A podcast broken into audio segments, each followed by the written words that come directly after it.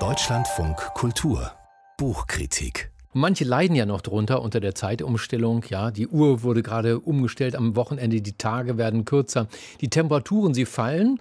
Was gibt's da Schöneres, als sich zurückzuziehen und das Leben kurz innehalten zu lassen? Hm? Am besten mit einem Buch und wenn das dann auch noch überwintern heißt und von der internationalen Presse so dermaßen gefeiert wird, dann kann eigentlich nichts mehr schiefgehen. Oder, das frage ich Kim Kindermann, sie hat Überwintern von Catherine May gelesen. Guten Morgen. Morgen. Ist es dabei geblieben, Zeit des Umbruchs und der inneren Aufruhr? Das klingt ja eher nach Krisenbewältigung.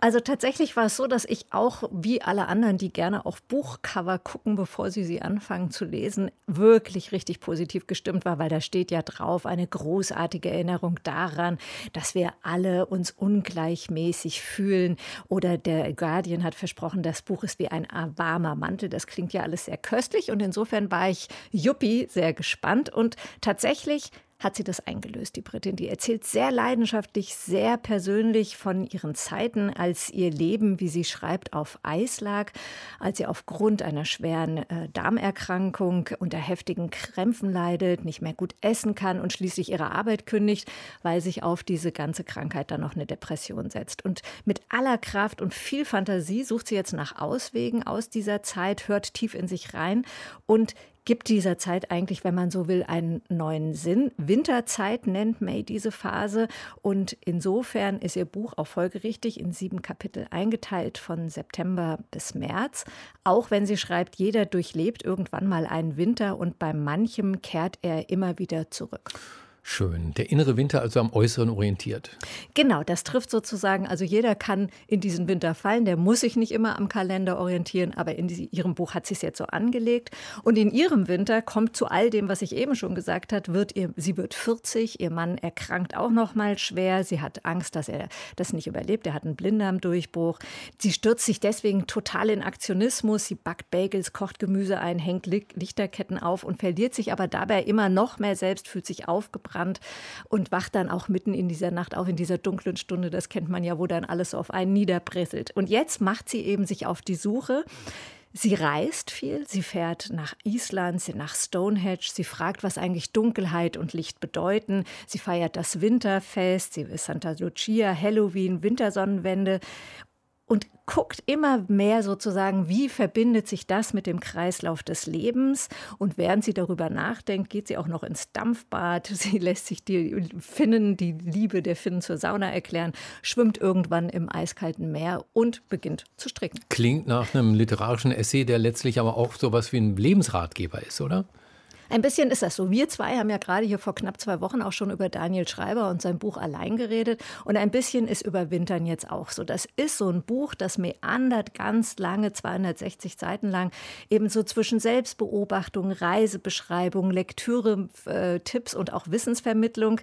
Letzteres etwa zum Thema Haselmäuse. Das war jetzt auch eine persönliche Lieblingsstelle von mir. Ich kannte mich gar nicht so aus mit diesen Tierchen. Und da beschreibt sie jetzt, was die Haselmäuse alles tun, um eben in den Winterschlaf zu halten fallen und da heißt es dann, dass sie sich im Gewicht verdreifachen. Sehr sympathische Vorstellung. Sie werden dann so kleine, knuddelige Wollknäule, die sich in ein nasses äh, Nest legen, um nicht auszutrocknen in mhm. dieser Zeit. Also das sind so ganz schöne Be Beschreibungen, denen man sehr, sehr gerne folgt. Und eine andere Lieblingsstelle von mir ist, da beschreibt sie ihren ersten Versuch zum Neujahrsschwimmen und der beginnt mitunter kläglich. Da trifft, tippelt sie so ins Wasser und dann trifft sie unüberraschend äh, eine Welle und dann schreibt sie eben so, das war fies, das war gemein, mir fehlte der Atmen und im verzweifelten Bemühen, einen Schwimmzug zu tun, zappelte ich mit den Armen und ich muss sagen, ich habe da herzhaft gelacht, weil man das so richtig vor Augen hat und ich glaube, das ist das Tolle bei dieser Autorin, dass sie wirklich sehr authentisch ist, dass sie keine Scham hat und nimmt einen eben so sehr, sehr gekonnt mit in ihre Winter. Klingt so, als hätten Sie sich richtig wohlgefühlt bei der Lektüre, vielleicht ein bisschen so wie mit einer Kuscheldecke vorm Kamin im Schnee. Genau, eigentlich war es ein bisschen so. Wobei ich muss sagen, sie schreibt am Ende des Buches, sie wollte eine Winterweltreise schreiben von exotischen Orten über Menschen, die den Winter eben auf extreme Weise überstehen und das zwischen ihren eigenen persönlichen Winter Das ist ja auch geglückt, aber an manchen Stellen spürt man eben, dass ihre persönlichen Kälte-Dunkelphasen die doch fast ein bisschen überrollt haben. Da war es mir dann doch eine schiere Fülle aus dieser Darmerkrankung, der Depression. Dann kommt noch später ein äh, Asperger-Syndrom dazu, dann eine schwierige Schwangerschaft. Dann hat der Sohn, als er dann ein bisschen älter ist, Schulprobleme. Und das kratzt dann mitunter doch beim Lesen so ein bisschen an den Nerven, weil man so ein bisschen denkt, was denn noch? Geht's noch so ungefähr? Ich war dann auch ein bisschen genervt und habe dann so gedacht, hm, finde ich es doch vielleicht nicht so gut.